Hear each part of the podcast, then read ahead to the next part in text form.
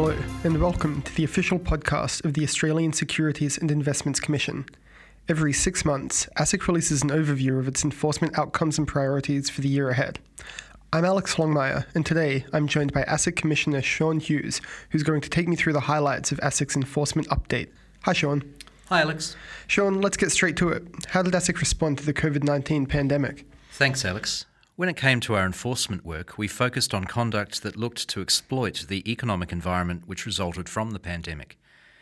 Some examples of these are lending or providing credit to people who are unlikely to be in a position to pay it back, or even mis-selling a financial product, such as where a consumer thinks they are signing up to something that is entirely different to how it is sold or advertised. There was also a focus on opportunistic conduct, like scams, and we saw reports of scams to ASIC increase in 2020 and continue to increase into 2021. ASIC identified a number of trends and worked to inform the community about financial and investment scams that were on the rise. We focused on companies which failed to disclose materially negative information to the market, as well as other market announcements which may have been misleading. Between July and December 2020, ASIC commenced five court proceedings resulting from investigations we undertook during the COVID pandemic. We also took administrative action to prevent two companies from relying on reduced disclosure rules during this period, all as part of our response to the pandemic. ASIC also recorded two of its largest ever civil penalties. Can you tell us more about these cases? ASIC had a significant win against AGM Markets and two of its corporate authorised representatives who offered over the counter derivatives and other financial products. The court found that they had engaged in unconscionable conduct, with trading losses of $32 million. Many of the AGM markets account managers encouraged investors to trade far more than they could afford. The court ordered a $75 million penalty, which was the largest cumulative penalty in ASIC's history. This was an important win for ASIC as AGM was targeting retail investors, and many of them were being convinced by account managers to trade far more than they could afford. The second case resulted in a $57.5 million penalty against NAB's Wealth Management Division. The court found that these NAB companies made false and misleading representations to superannuation fund members about their entitlement to charge fees.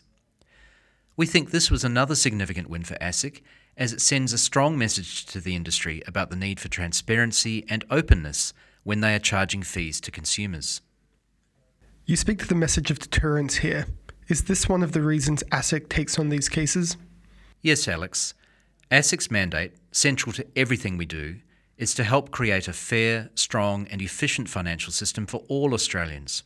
Enforcement work and deterrence within the financial services industry aims to deliver better outcomes for consumers.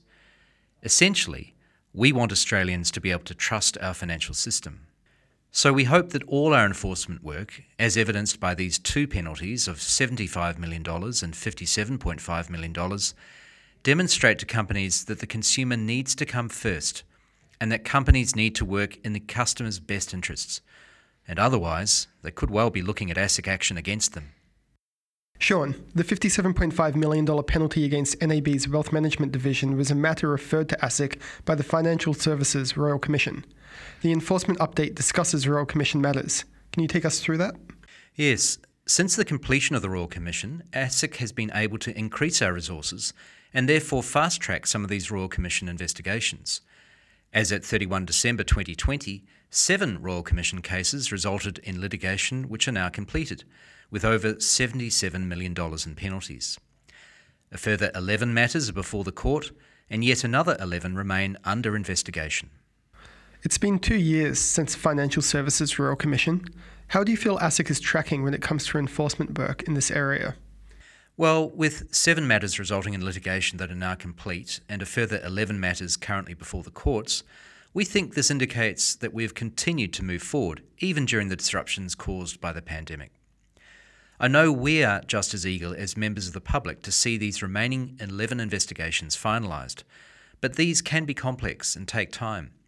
We need to build our evidence to ensure that we have a strong case. And in criminal matters, this includes referring our investigation briefs to the Commonwealth Director of Public Prosecutions, who then brings charges before the court. The enforcement update shows an increase in court proceedings, and we're using our additional funding and resources to undertake more investigations and bring them more quickly to the court. Thanks, Sean. Moving on, one of the cases detailed in the enforcement update is ASIC's case against Harold Mitchell. ASIC took action against Mitchell for a 2013 decision by Tennis Australia's board to award domestic television broadcast rights for the Australian Open to the Seven Network. The court found Mr. Mitchell contravened the Corporations Act on three occasions when he sent emails to Seven Network's commercial director. In those emails, Mr. Mitchell disclosed, among other things, Tennis Australia's internal deliberations about the sale of rights. Sean, this was a case closely followed by media organisations, not just because Mr. Mitchell is a well known businessman, but also because of the public's interest to see ASIC enforce directors' duties laws. Tell me about the outcome in this one. Well, here the court found that Mr. Mitchell contravened the Corporations Act on three occasions, and he was ordered to pay a $90,000 penalty. However, ASIC's additional allegations against Mr. Mitchell and our case against Mr. Healy, who was another director of Tennis Australia, were dismissed. So, although we obtained a penalty against Mr. Mitchell, we were not successful in the majority of what we put before the court. But we took on this matter because we felt it was in the public interest to pursue allegations involving a potential breach of directors' duties. ASIC has long had a mandate to enforce the law relating to company officers discharging their duties. Arguably, this case showed that ASIC is prepared to take on difficult cases and expects not to win every case it litigates.